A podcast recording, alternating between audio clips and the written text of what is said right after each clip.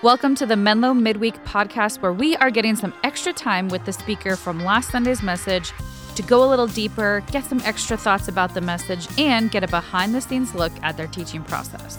We're your hosts, Mark and Jess. Thank you so much for joining us. This is Menlo Midweek. Welcome to the Menlo Midweek podcast, everybody. My name is Mark. My name is Jessica. Nice, Jess. You sound much better than last week. I had to do and it. Phil's back with us. What's up, everybody? We're just on a one name Phil now. We're there. That's right. We're we here. made it. How does it feel uh, feels great. to be called by your name? just pretty normal. So we are all collectively a little bit tired. I had a long exercise day yesterday. Mm. Phil, Wait, hold on. You got to tell people what is long. Because here's the thing. Yeah. okay. When someone hears long exercise day, they think like, oh, this is like, what'd you do? Like a long workout? No. Mark yesterday swam a mile, I did. which Wild. that feels like a joke, first of all. and then Yeah. after that, went and played basketball. And then he didn't die. So He's that's still alive. honestly, dude, incredible job. Thank well you. Well done. And almost as incredible, you and Alyssa were up past 9, 8, 9 p.m. last Oh night with some friends. We had an amazing couple over for dinner. Like they were so fun, and we were just like talking, and they're in their twenties. You know, like I I remember faintly what that felt like, and you know, it's like eleven something. They're like, "Would you normally be in bed right now?" Like, yeah, I'd be normally like two hours into sleeping right now. I'm old. this is REM cycle. Yeah, yeah, for real. So I get up normally in a couple hours, but uh, it was awesome. So yeah, the the alarm hit different this morning for sure. Yep. And then Jess is recovering from something and was her first day back on the Peloton bike this morning. yeah. Let's go. It was Did rough. ask who was your instructor today? Today was Bradley Rose. Okay. Yeah. Yep. Gets me motivated. Beautiful Bradley. Beautiful Bradley. Yep. Love it. He's uh, got a nice British accent. Mm. and he just you know looks into my soul and Yeah. tells me to ride faster and i do Yeah. Good job, Bradley. If you're friend of the show, Friend of the Rose, show. Thanks very Friend of the show. front of the This week, podcast Uh-huh. sponsored by Bradley. Sponsored by Bradley Rose. peloton and Yeah, Peloton might need some sponsorship. They Yeah. are struggling. yeah so, i've heard that Yeah, if you're thinking about an exercise bike, are they? It feels like a kind of company that would be based out of Silicon Valley. Where's it actually from? I want to say New York. I was going to say it i think be. it is it's new york they have a Yeah. new york and a london Okay, studio All right. There's a studio over Um, here too. In uh, well that's where they like broadcast Stanford. from Oh, but yeah. yeah. in stanford they do do they broadcast from Stanford? i don't think so Dang. i don't is it even i don't even know if it, i think it's just a store Oh, it's not like you even can just a, buy their apparel Okay. i think yeah, i could yeah. be You're wrong talking about it at Stanford Shopping Center. Yeah. yeah, that's just a store. yeah i've always thought like besides the whole like workout part of it i'd be a really good peloton instructor because of like It's like, it's like ninety percent. just She the just, like, motivation and the playlist. standing next to the bike with an iPad controlling music. Get Like, on. come on, guys, let's This is- go. yep. Every now and then you just pick up your coffee Yeah. and take a sip. Yeah. Like you Yeah. guys are doing yeah, great. exactly. I feel like. I would crush it with a playlist, like the Mhm, themes. mhm. That would be so fun for me. Yeah, You do make great playlists. And then the exciting, the energy, Yeah. and I could do that. that's good. Maybe Some- they need some regular people as Sometimes they have the person that's doing the class, and then they have like a DJ next to the person. Doing Oh, the there you go. You could be the DJ. Okay, I could be the Yeah. DJ. Mhm. I could see you doing that. It's good. I We'll like make it happen. All right. Here's our pitch. Menlo.peloton. Menlo.peloton. Love it. It's super exciting because this, I feel like when we moved into Lent season, I f- am fasting from social media. Mhm. He's doing And air entertainment. quotes for some reason. I don't know why I did that. okay.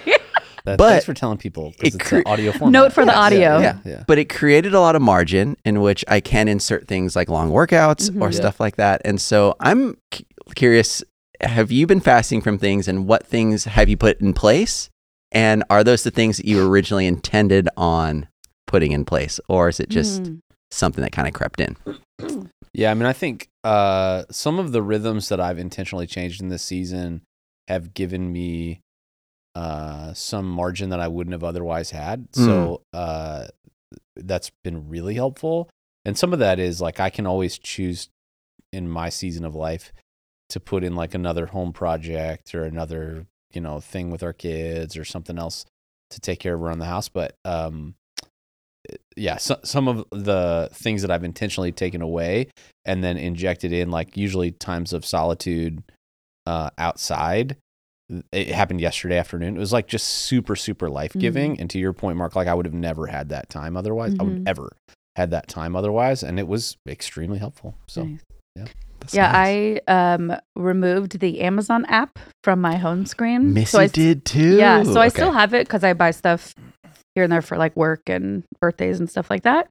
Um, it hasn't like freed up space, but it definitely freed up my credit cards. I'll That's tell you good, that. Like yeah. I've already paid off one of them.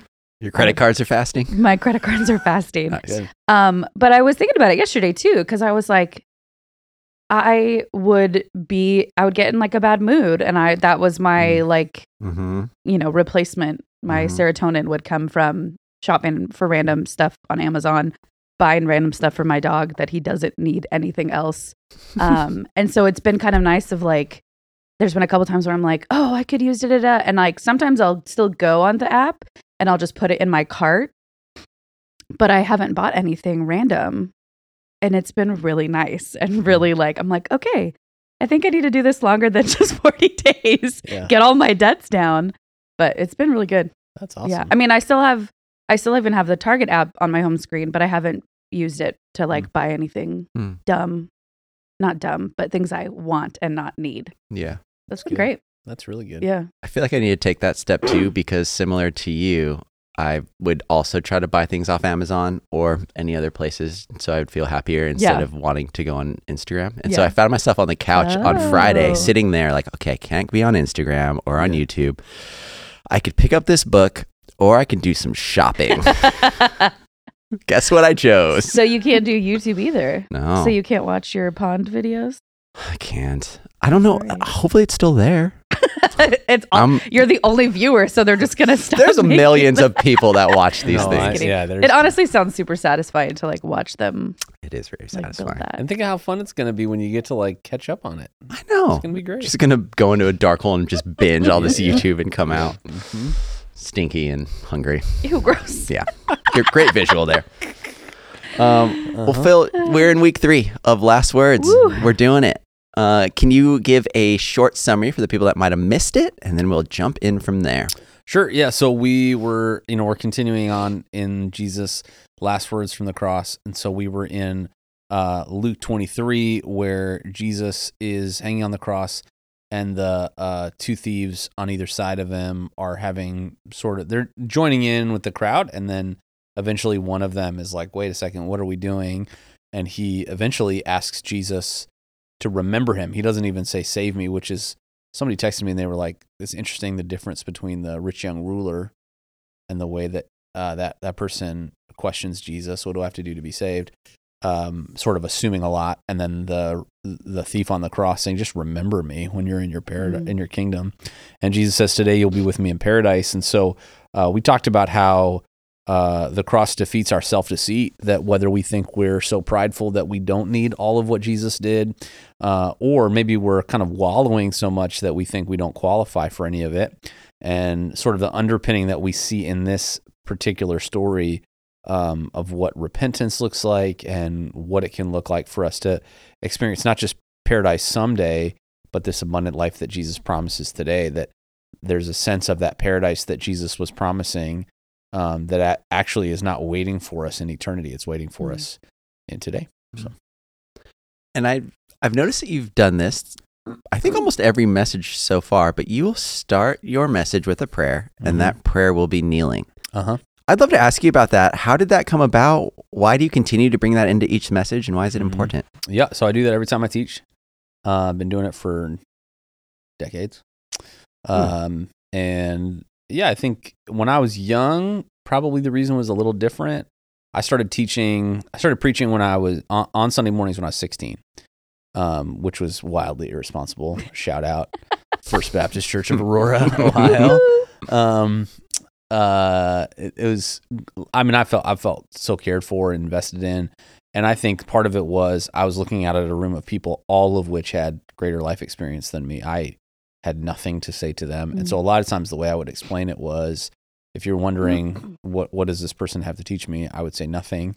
But we both have something we can learn from the Mm. Bible. Let's learn it together. And so I just Hmm. started to try and clarify that early on in ministry. And then over time, the kneeling component was like, that wasn't always necessarily true anymore, you know? And um, just being able to say, hey, this is not the sage on the stage. You are not submitting to me. We are submitting together to God. And uh, and I think uh, that posture of submission, I hope that what gets modeled on a stage or in front of a camera or on a screen, uh, that that's just a reminder for all of us to say, you know what, God gives grace to the humble and he opposes the proud. And so we say, God, we want to learn, we want to grow. James 1 says that if we lack wisdom, we should ask for it and he will give with generosity.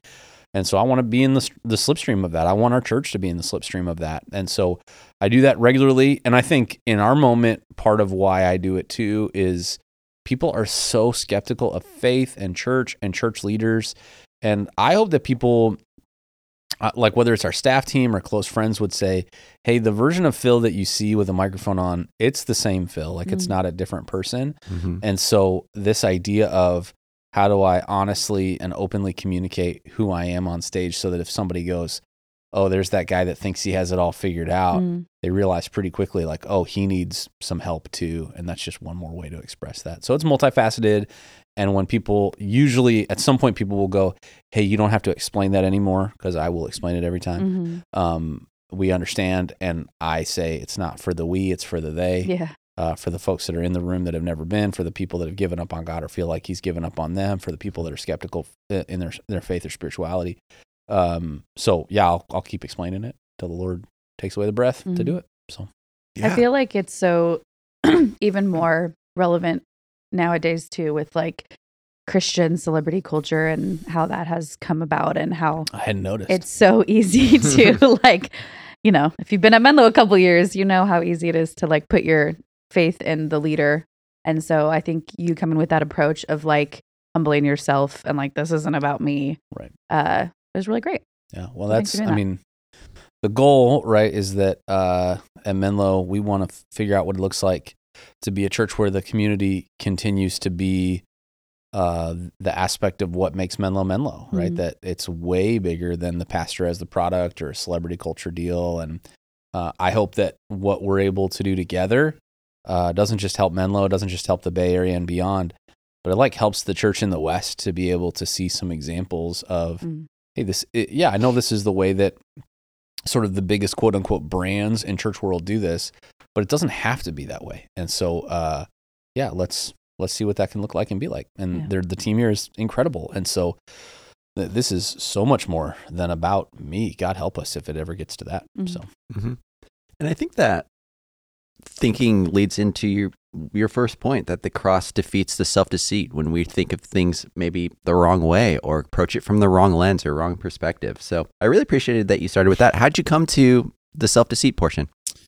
Yeah, so I, I think that you know I, I'm always trying. There's um, there's one term that's very uh, common in in kind of scholarly world, which is uh, exegesis, which is Mm-hmm. we want to lead out from the text, and that's always my intent. Uh, the the temptation as a communicator is eisegesis, where you, you've heard it before. I guarantee it if you've heard sermons, um, where it's like, oh, I have an idea, and I want this to be my idea, and I'm going to take this idea and I'm going to jam it into this passage, whether it fits or not. Um, and so I think that's uh, for me, like really from the text of this was you had two thieves that minutes earlier were mocking Jesus, even though like it was literally uh, accelerating their death to do it. Like they were they were asphyxi- they were facing asphyxiation just like Jesus was, and every one of these breaths and every time they spoke uh, in this level of pain that would normally cause shock. Um, I mean, what level of crazy self deceit, and then this one kind of in a moment. I think just seeing the sadness and compassion of Jesus, and then hearing the prayer we talked about last week of Father, forgive them for they know not what they're doing. At one point, the one thief is like, "Hey," like he goes to he says to the other thief, like, "What are you doing, man? Like, why are you mocking him? We're up here because we deserve it. Like Mhm. he's a, he hasn't done anything wrong." Hmm. And then he looks at Jesus, and like I think those are the moments that feel uh, most powerful, right? Like Jesus just cracks into his heart, you know, and uh, there's this place for him where he's. w- We think that this guy's like a Boy Scout, but he was a violent thief, and uh, he's he was violent enough that he was on the cross being executed for it, and uh, Jesus had compassion and love for him, and uh, yeah, I just think that all of us need that, right? Whether we're the mocking, you know, I'm beyond this, or the uh, you know, really wallowing level of I, I couldn't possibly deserve this. Uh, the amazing part is that the foot of the cross is even for both, and so I think wherever people find themselves, that's still the case today. It's interesting that the same themes then ring true now. Mm. Like I, as you were speaking, I was asking myself which which other person would I have been? And I feel like it maybe almost daily I flip-flop to, to both sides. Sure. And it is it was really challenging Hmm. thinking through that lens and thinking through the amount of effort that it would have taken, the pain that Yeah. that conversation had within it. I had never thought of it through that lens Same. before. Yeah. Super interesting. Yeah, Yeah. and it's I mean, I think scripture w- we always want to make ourselves the hero, right? Like when we read Hmm, Um, interesting. Whatever David and Goliath, you know, you go, I'm David, and it's like, well, actually, I think you're probably the scared Israelites in the tent, you know. Um, yeah.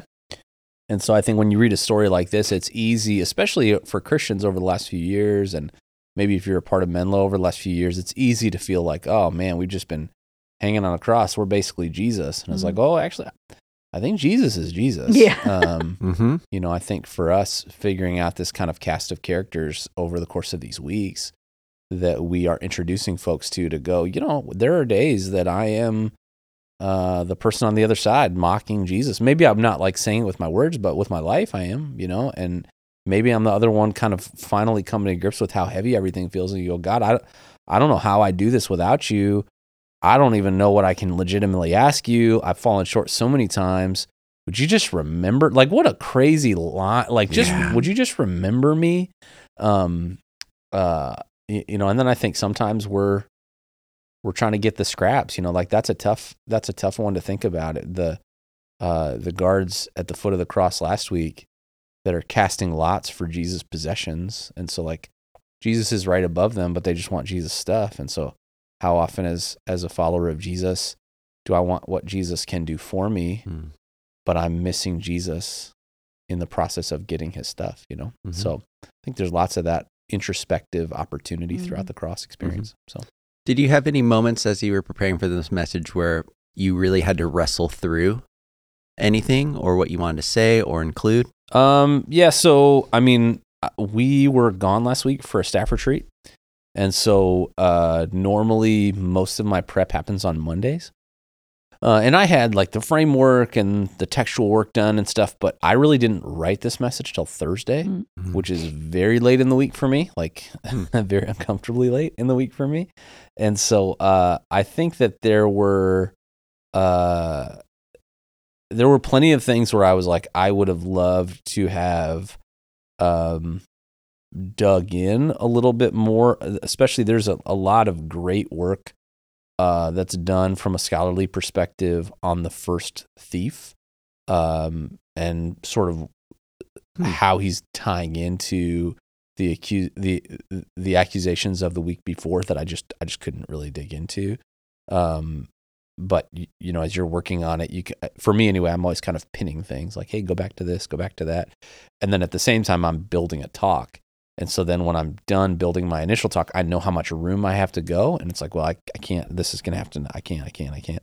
So, um, yeah, I, I think that the we spent some time uh, referencing Pete Scazzero's book, Emotionally Healthy Spirituality. Mhm. Uh, and I, I quoted from that a little bit, but I think that like this whole cross experience, it sort of demands that you bring your whole self to Jesus. Like there, this idea that I'm going to have a version of myself that's really bought in and a version of myself that's really honest. But then there's this like shadow side of me that I know I'm not doing what God wants me to do, that I know I'm running far from God, that I know is in a deep dark place that's not going to go anywhere that's healthy or right. Um, and I think the sort of Western bifurcation of our faith, it's just so easy to get there. And so uh, I think that there's probably there was some good introspection for me, like somebody in my life I texted uh, who's got experience uh, kind of leading a church like Menlo and stuff. And I just, hey, can we talk about what are your rhythms for Mhm. like doing this in a healthy way? Because this Mhm. week I am stripping some screws. Like I Mhm. just feel it. Uh, and so I think I- I'm most of the time I'm preaching to myself just like anybody else. I- Hopefully, I've preached it to myself before anybody else. Um, but I think that was one where if if it was another 10 minutes to be able to go like, hey, let's let's spend some time right now actually exploring our shadow side. If you are the one mocking Jesus, maybe you're not uh, throwing barbs, but like, what is it in your life that is mocking Jesus? Mhm. You know, we go over to Paul in the book of Galatians and he says, God is not mocked, what you reap, you sow. And I think most of us as Christians, we, we can pretty easily slip into this pretty cheap grace version where it's like, yeah, yeah, I don't really need to have integrity. Like it doesn't matter that much. And I, I will say often, um, if we can sin without consequence or conviction, we should be concerned. Um, and that's not to say like God's mad at us. I don't think God's mad at us. I just think he's going like, I love you so much. I want you to experience this abundant life with me. And that happens when we're abiding, when when you're abiding in me, when we're staying connected, and when you let me shine light into areas of your life. Because every sin, right, is just an unhealthy, an unhealthy meeting of a legitimate desire. That's some quote from someone, not me. Um, but I think like we forget that. And so that idea of like, I'm gonna go shop on Amazon because I can't go on social media. There's there's something underneath that, right? Mhm. And so oftentimes this unhealthy coping stuff of the sort of doom scrolling, whether it's an Amazon or Instagram or YouTube um, or Netflix binging, like those are those are just how do I just numb out because I Mhm. don't want to deal with what the deeper longing is. Mhm. And I think the pursuit of Jesus is an invitation with one another and with Him to that actual deeper longing. Yeah. You said uh, one thing I wrote down. Uh, he wants to meet you in the deepest places of pain, hurt, and loss. Yeah. And I know for me, that is something I've had to like work on, especially through therapy of Sure. being an Enneagram 7 and just my personality of being like, you know, silver lining and yeah, Mhm. but have you looked at it this way? And it's so easy to just gloss over that and not dig into that. And I've found that when I really feel those negative emotions, those hard things that are actually going on in my life, I feel more connected to God. I feel closer to Him. And just this last week, going through a really hard time, and I just, we had an opportunity to worship at our staff retreat. And I just like, like, I was just crying because I Mm. felt Jesus in that room. And like, when I worship sometimes too, I was thinking about this. I want to like jump out of my skin. Like, there's something in me that's like, how do I worship harder and more and better and get Hmm. closer to Jesus? If you ever watch me worship, I'm like hands in the air, dancing like crazy. But, anyways, all that to say, Mhm. I think when we actually allow ourselves to feel those feelings, that it draws us closer to God and it like connects us in a new and a deeper way. And it was just, I really appreciated you saying that. Yeah, well, and I think that um, I think it's a Brene Brown quote where she talks about sometimes when we're scared of something in our life, some attribute, some quality, and we go, "I'm going to turn that down. I'm gonna- Mhm. I'm going to turn that part of myself down." We Mhm. lie to ourselves, right? Mhm. And that's I think this self deceit. Um, where and there's a book called uh, Leadership and Self Deceit. It's written by an institute, not an individual it's not a Christian book, um, but it's it's a really helpful kind of leadership fable about how easy it is for us to be deceived. Um, but Brene Brown says basically like, hey, if you think you're turning 10% of that part of you down, what you don't realize is you're turning 10% of all of you down. Mm. That was so helpful for Yeah. me. Uh, I grew up with a lot of childhood trauma. And so there was, I was so scared, uh, that, really candidly, that I would be like my dad. I was so Mm. scared that anger and rage would become really awful. And I'm not my dad, but no one had ever like said that to me necessarily or spoken that to me. And so as a parent, uh, before like before my dad died, before I had really done any kind of work around that, um, I found myself like I was probably 20% turned down everywhere. So like I Mm. just was not showing up as a present parent or husband uh, because I was so afraid of like I don't want to become my dad. Yeah. And I think understanding like no no we we want to experience all of who we are. God wants us to experience all of who we are. And then when there are tough parts of us that need to get sanded down, that need to get worked on, that need to get shaped, that need to get refined, let God do that. Mhm. But the goal shouldn't be like, how do I just live in this sort of safe cocoon. Um, so yeah, I, I really appreciate that perspective. I think that you, um, yeah, like it, it, it, and this is not like a secret, but at Menlo right now, uh, for our central staff, we're going through a restructure, and this is part of what we are having to do these first few months together, and it's hard and difficult and painful. And same thing for me. Like I, I went to that worship night, and kind of all day, I'd spent time with folks, just trying to talk and process, and I didn't have all the answers, and um, you know, folks kind of went and had some free time, and I, I stayed back so that anybody that wanted to have a conversation could. And I got up from that worship time and I'm not like a crier usually. Mm-hmm. I'm sure that's a big surprise. Uh, but I like sat down. I, I, got up at the end of that worship time, and I just felt like the Lord was like, "Sit down." Mm-hmm. And I sat mm. down, and I mean, I just wept, mm-hmm. and uh, mm. like I just, yeah, to be able to feel the Lord in that moment. Mm-hmm. Sometimes it feels like there's this this capacity in my own soul that in moments like that, God is just like with an ice cream scoop through the pain of it, kind of carving yeah that capacity to be bigger. And in the moment, it feels like bigger hurt, bigger pain, but that capacity is actually there now for lots of other stuff, mm-hmm. right? But I think when we avoid the hard stuff, what's that line? The ones that God often uses great, or the ones that God uses the most are often those He has hurt the greatest or allowed to be hurt the mm. greatest, you know? And so we run from pain, but oftentimes I think our greater purpose is on the other side of our deepest pain, only when yeah. we are actually willing to bring that mm-hmm. with people and yeah. bring that to the mm-hmm. Lord. So how would you recommend for our friends that are listening that are like, okay, I'm there. I I know that there's parts of me. I know now I can recognize maybe some unhealthy habits. How do I allow God to enter into those spaces? Yeah, well, if you've not read the book Emotionally Healthy Spirituality, go get it right now. Mm-hmm. Uh, if you can't afford it and you need it, send me an email, peubank at menlo.church. I'll buy it for you. Um, I just think that that work is so profoundly important and it is so easy for us to go, look, my spiritual journey is just more information, more information, more information. Um, which is, which is weird, right? Because the Bible says that knowledge puffs up. Um, and hmm. so like it can't just be more information.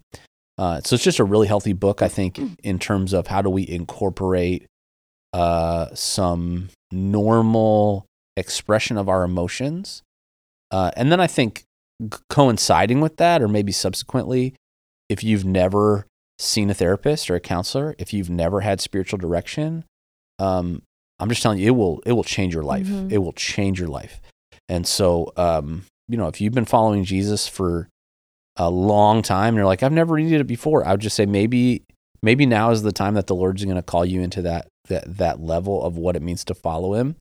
Um, and maybe for you, you're somebody that's like, I've only been following Jesus for a really short time.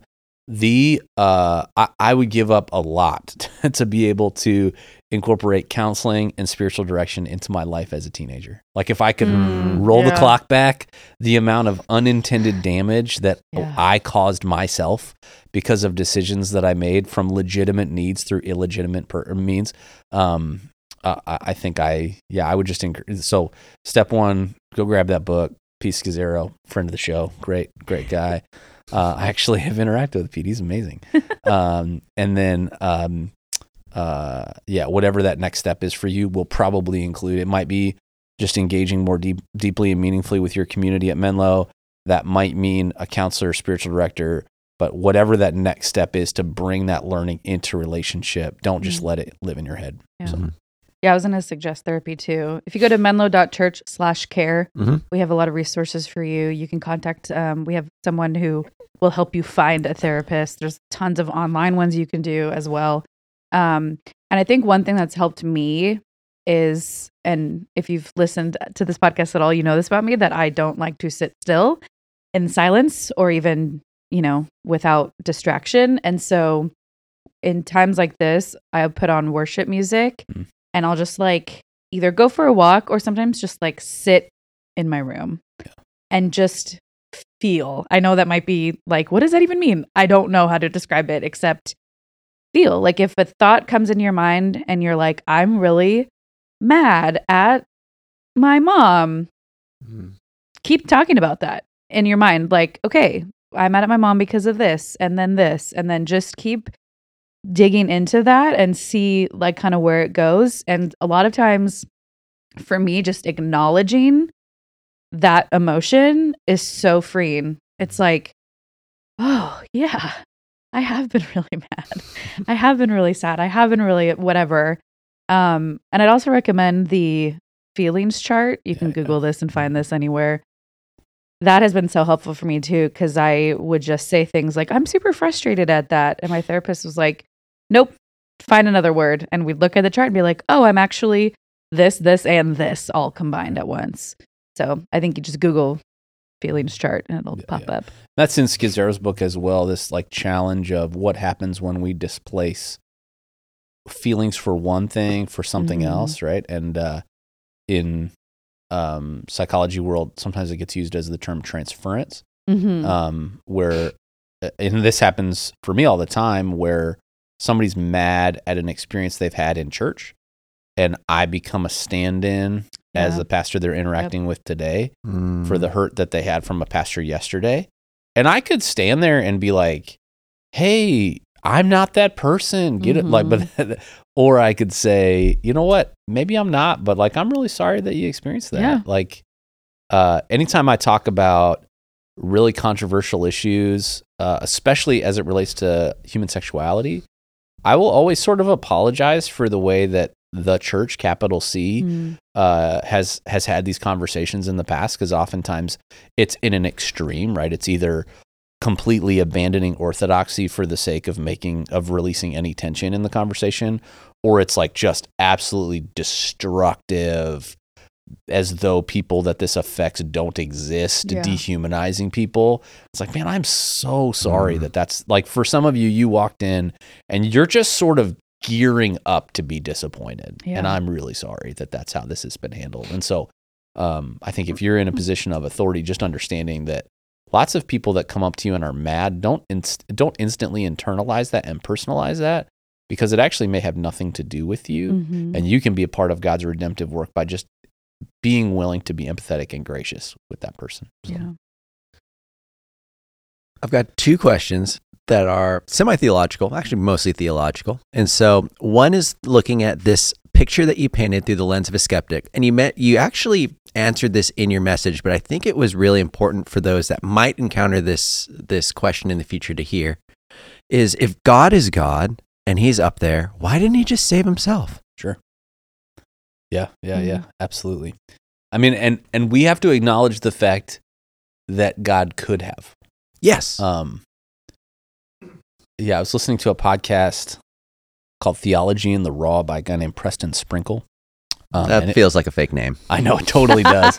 it totally does. And he uh, really tries to care for the LGBTQ conversation with like nuance and kindness and biblical orthodoxy all at the same time. He's a really he's he's a gift actually, but his name is kind of hilarious. Um, but he was having a conversation with someone, and they were talking about um, uh, like the possibility of aliens, which was wild. Hmm. Uh, and and they were talking about how you know sometimes Christians freak out about the idea that aliens could exist or whatever, and it's like, well, God could have a redemptive plan for aliens. Like you know, God's big. Like he's he's everywhere all the time. And, uh, and and so I do think we have to sometimes in in church world we get into this place where it's like, well, God had to do it. If there was any other way, uh, then that's the way that they would have done it. Well, to a certain extent, that's true uh, because Jesus at the Garden of Gethsemane said, "God, um, can we do another way?" yeah. but Mhm. nevertheless, not my will be, but yours. Uh, and there was no other way. So it's the way that God chose to do it. But He's God. He could have delivered a perfect sacrifice. Uh, he, he, there, there are literally infinite ways that an infinite God could have done this. Mhm. This is the way God chose to do this. And so um, I think the beauty of it, uh, the theological term is uh, penal substitutionary atonement. Uh, Yeah, that's what I was gonna yeah, say. If you're Yeah, really yeah. interested, um, but you know, th- you kind of break it down. So penal, like our penalty, substitution, we are uh, basically like be his righteousness is being substituted for our guilt, um, and atonement, like our sins are not just being uh, sort of like forgotten about; they are being atoned for. So there's lots of work that's been done into that construct. If it's helpful, um, but I, yeah, I think I said a phrase. I think this weekend something like, um, uh, people felt like uh, if Jesus couldn't save himself, how could he save anybody else? Hmm. But Mhm. the like upside down kingdom reality was it was because Jesus chose not to save himself that he could save everyone else. Yep. And Yep, uh and I think like yeah, I just think that says something about the character and nature of God that when you talk about I'm the same way like I, my my inner dialogue's very noisy and Mhm. so to your point just to be able to sit down and go all right, Lord, I'm going to slow down. For me, walking is really helpful. Mhm. Running's kind of the next best that I can get. And being able to hit pause, being able to just listen to music, being able to, as uncomfortable as is, listen to nothing. Mm. Mhm. Uh, I just think sometimes that can let the Lord bring stuff up in our mind. And, and I think that um, sometimes we get really weird about that and we're like, the Lord spoke to me. And maybe the Lord did.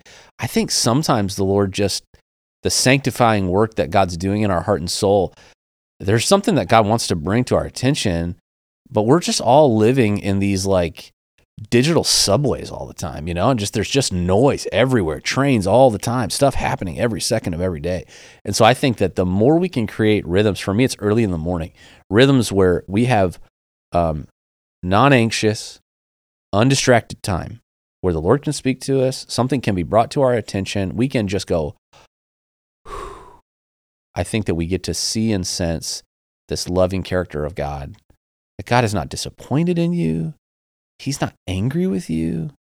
Even if there are things in your life that you know are not the way God would have for you, He's compassionate. Like He, it, even even when there's things in your life that are consequences or conviction for sin that you know is true in your life, God's bringing all that to you as a loving parent because He wants relationship, not retribution. And so, um, yeah, like I, uh, yeah, I, I really, yeah, I, I think there's a lot of people that walk out their faith in Jesus largely driven by duty, and I think Mm. that's a shame. And then the, the second part of, of my question, still in that same framework, maybe, okay, I'm on board with that, but maybe I grew up thinking, man, Jesus had to do this. It was his one purpose. He was sent here to do this. But uh, I think you, you said something along the lines of he didn't have to die, but he wanted to. So can you help me understand that? Mhm. Yeah, yeah, absolutely. I mean, when you think about the entire construct, so I'm like I'm reformed theologically, uh, which means um, this is probably a whole podcast episode, but there's Mhm. by and large two spectrums. It sh- shows up a lot, or two ends of the spectrum. It shows up a lot in um, a category of theology called soteriology, or the the theology of how God saves. One side is like full human responsibility. It's called Arminianism. Um, so you, free will, all that Mhm. stuff. The extremes of it is something called open theism, where God actually only knows the knowable, because for Him to know your individual choices is actually for Him to control them. Um, and then on the other side, you have uh, Calvinism, which is sort of a subset of Reformed theology, at sometimes a manipulation or a distortion of Reformed theology. But at the core of that is like God's actually in control. And if we had to go, like, am I more comfortable giving God the benefit of the doubt that He's in control or giving my human free will benefit of the doubt and I'm in control? I'm more comfortable giving God control. And uh, that wasn't always me, by the way. That was actually kind of a theological awakening for Hmm. me in undergrad. It, it really didn't get played out that way for me as a kid. I didn't understand it that way. Um, but I, I think this idea in a reformed thinking that God God does not see down the corridors of time.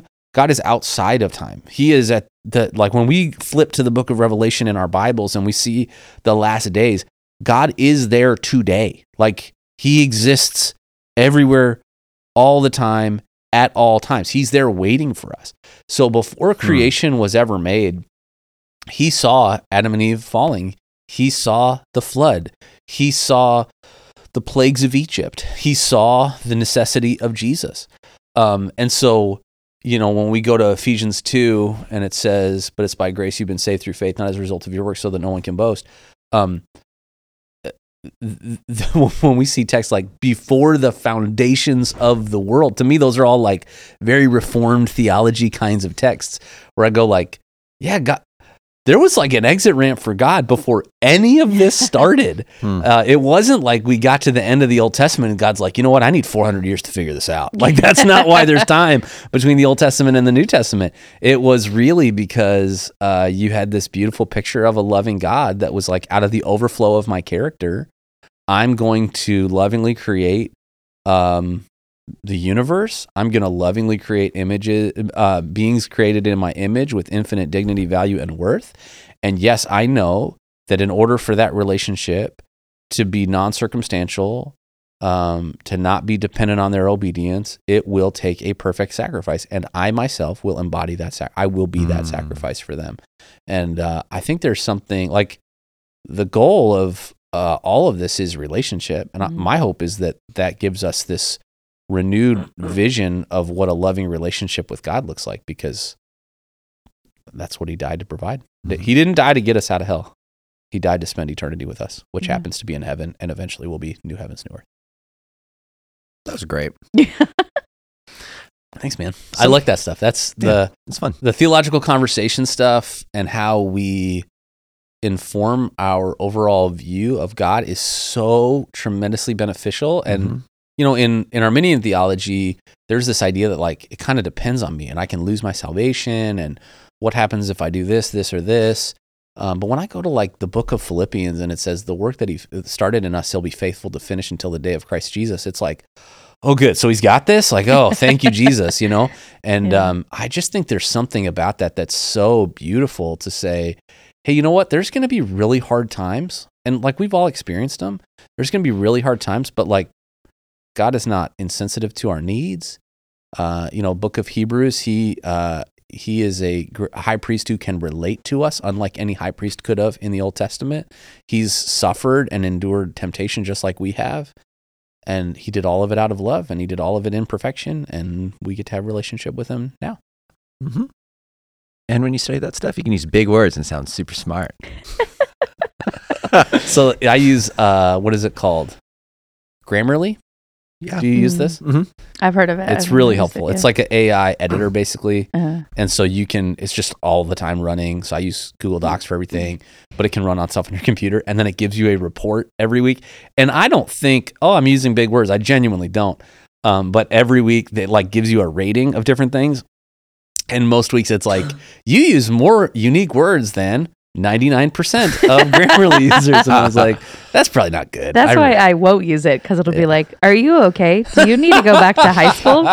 Just set it on like the elementary education level setting. but I'm only I am fourth smarter grade. than a Look fourth how grader. Smart I am. Yes. That's funny. Well, thanks, Phil. Um, Of course. we got a lot of stuff going on here coming up. Woo. Uh, we have Run for Hope coming up soon. Uh, we're continuing in this Lent series, heading towards Easter. So, Jess, let's uh, let's talk about 1024 movement and Yeah. Run for Hope and what's going on. When is it? How can people get involved? Yes. So Run for Hope is um, our fourth annual virtual uh, run. So every mile you walk, run, or stroll. Um, I also appreciated Phil Yeah, that you said, uh, or wait, who was maybe it was Mark Swarner, Campus Pastor Mark. He said wheel. it? Roll? Was that's what Yeah. it was? Yes, it was thank Mark you, Swarner. Mark Yeah. Swarner. I just appreciate the inclusivity there. Me so, too. anyways, um, Menlo Church will donate fifteen dollars per mile, up to seventy five thousand dollars uh, to local partners who care for those impacted by the mental health crisis in the Bay Area. And that's March 24th to 26th. So we're partnering with um, five local nonprofit organizations cool. um, who care for those impacted by the mental health crisis. So um, it's if you go to menlo.church slash run for hope, you can learn about all of those. We played a really great video this last Sunday. Um, It was so good. and there's a full one on our website on, on YouTube, um, YouTube. Dot Shout out Kelsey. She Church. was she shared her story in that video. Yeah, Man. just about mental health. I mean, I had a similar situation. I went through started therapy during the pandemic because it just like everything was horrible and I just needed to do that. So, um they also interviewed um Tara who Mhm. works for the 1024 movement and goes to our Yeah. um sanctuary. She also comes on Sunday mornings as well sometimes. yeah, she's awesome. And uh, Mark and I are actually going to interview her later this week. So we'll have a special, uh, excuse me, episode out that talks just about the 1020, 1024 movement specifically. Um, it's a really cool community of people um, who help equip, support, train, and provide community and mentorship to young people in order to um, unleash agents of hope in individuals, communities across the country. Awesome. Um, so they help people with anxiety, depression, and suicidal thoughts. And the statistics on how many like youth and young people, I mean, a lot of us really, but especially youth, struggle with all of those things is astronomically high. And so this is a really cool organization that really helps with that. Mhm. When I would just say if uh, if over the course of COVID you were like, man, I was really careful about putting on a mask or early on, I like let my Amazon packages sit outside for several days before Yep. I because it was like, well, I just want to be careful. Let me just say that the percentage of people that would get severely ill or die was massively important, but that percentage was so much smaller than the percentages that we're talking about right now. Yeah. Mm. Uh, That if if we really understood the crisis that mental health is in America, we would be we would be functioning at a peak COVID level to address it. Yeah. But it's so invisible. Like Mhm. people um, people put on these masks all the time, and unfortunately, when uh, usually when crisis strikes or God forbid someone takes their life, uh, usually one of the narratives that you hear from people is, "I never knew," and so I think the more we can normalize care, the more we can raise awareness to this, the more we can help organizations that are. I think this is going to have to become a massively important part of Menlo's future if we're really going to be for the Bay uh, for Christians and non Christians alike. Even if somebody's not following Jesus, I'm like, let's just keep them alive. Like, Yeah. let's just help make sure that they know that they are needed, known, and valuable. Uh, the idea of desperation that depression and anxiety and suicidality can bring you to is uh, if, if you're thinking, I don't, I don't know if that's for me, I'm just telling you. Uh, if you understood it in the percentages and statistics that we're talking about, we're not talking about single digit. We're talking about one in four uh, young Mhm. adults, one in five teenagers during the um, during the peak of COVID uh, contemplated suicide. Mhm. Uh, uh, just just think about that for a second and understand that didn't just go away. That came from somewhere, and it still needs care. Yeah. So Mhm. shout out to you, Menlo Church, for doing something about it. Yeah, I'm super grateful that we have this opportunity to go on a walk Mhm. and support mental health. Yep. And we have an online dream team team Woo! that you can be a part go. of. We already have, I want to say, eight people Yeah. that are signed up to walk. Let's make it the biggest and best team. Yes. Well, it's already the best. I almost Do it. Do it. Do it, Mark. Do it. Do it. Do it. Do it. Do it. okay. I will think of some metric, whether it is a mile or half a mile for each person that signs up. I will personally do that. Up to 50 miles. Oh, okay. So join the online team. I'll cap it a marathon. You Okay. just Of set up walking to 50 for the weekend. miles. You just set up to 50 miles. know, you I can't did. back down now. Okay. well, 50 people miles. better sign up. 50 miles. It's on you now, Menlo Church. sign up. Online sign dream up, team. sign up for the online dream Mhm, team, cool. and every person that signs up on the Mhm. for every person that signs up on the online team, Yeah, you will walk a another mile. Yeah. Okay, I love it. cool. Love it. I'm gonna sign Okay. up for that team. Uh, Yeah. let's As you should. Okay. And Phil, uh, you, you mentioned this a little bit earlier. We are going through some changes as Menlo Church, and you're helping us lead through that. That is um, the kindest way to say that. That was very the nice. first couple months here, you're Yeah, tasked with with these, and one of those changes is launching a new Saratoga campus. So, I thought it'd be really fun for us to sit down and chat more about that. Um, when are we? What are we going to do? When are we going to do it? Who are we going to do it with? Yeah, so Josh Robertson, who uh, has been our San Jose campus pastor and will be the Sar- the new Saratoga campus pastor, uh, he's going to sit down with Mark and I, uh, and we are going to have kind of a longer conversation about kind of hopes and dreams, what we believe for the future of this. Because Mhm. uh, you know, I, I think there's a, a sense in which you can look at this and go like, "Oh man, this is a step backwards." Uh, both of these campuses were in kind of a unique spot, and candidly, like we could have just kept them both going at single services and, you know, tried to just kind of manage the image of it. Uh, but I think that there are some really strategic opportunities in this moment with the relaunch of a new Saratoga, not only to inject momentum from our youngest location in San Jose and probably one of our older locations at Saratoga uh, to try and bring generations together, which is, I think, really a beautiful part of Menlo. Uh, but I also think the way that we do that uh, to be able to pioneer for what does this look like as a concept site uh, for the future? What what does it look like to really partner with local authorities uh, and before the Bay and the Saratoga community? What does it look like for us to inject the right kind of technology from the ground up at that campus? What does hospitality look like? How do we care for students there? Uh, and so, yeah, we're just going to have a, a longer conversation about those things and more. Uh, Josh is a just incredible dude. If you've Mhm. never had a chance to interact with Yeah. him, uh, you'll be you'll be really blessed by that conversation, um, and you'll get a chance to see the caliber. You hear from the three of us a lot, but uh, the caliber of folks that choose to make Menlo home and uh, choose to be a part of the team here. And whether you're a part of the Saratoga campus or you're thinking about being that, or maybe you're a part of a different campus at Menlo, you're online, or uh, you attend a different campus, you can just know that you're um, yeah, supporting and cheering on the team that's rolling up their sleeves. There are folks at the new Saratoga campus literally right now uh, working to help make Mhm. that launch a success. Uh, and I, I think we're going to look back five years from now and we're going to see the new Saratoga campus as an inflection point for the future of Menlo. Um, and I think a lot of that is Josh's leadership and the team that's in place there uh, that's really excited to make a difference in that community. Mhm. Yes. So we'd encourage you to stay tuned for both of those episodes. Not exactly sure when they're coming out, but they will be within the next week or so. And for your continued prayer around all these changes, around Run for Hope, around Lent, and around leading people in our community for the Bay Area and beyond um, to Easter. Yeah. So, Phil, thank you so much. This was our longest episode ever. Ooh. Was it really? Oh, look at that. You know what, guys? We're just getting more comfortable. So, People can put it on 1.5, you know? Yeah. yes. Great. And then when they talk to you in real life, they're going to be like, you sound So- way different. You are so slow. Yeah. Yep. All right. Have a great week, everyone. Bye. See ya. everybody.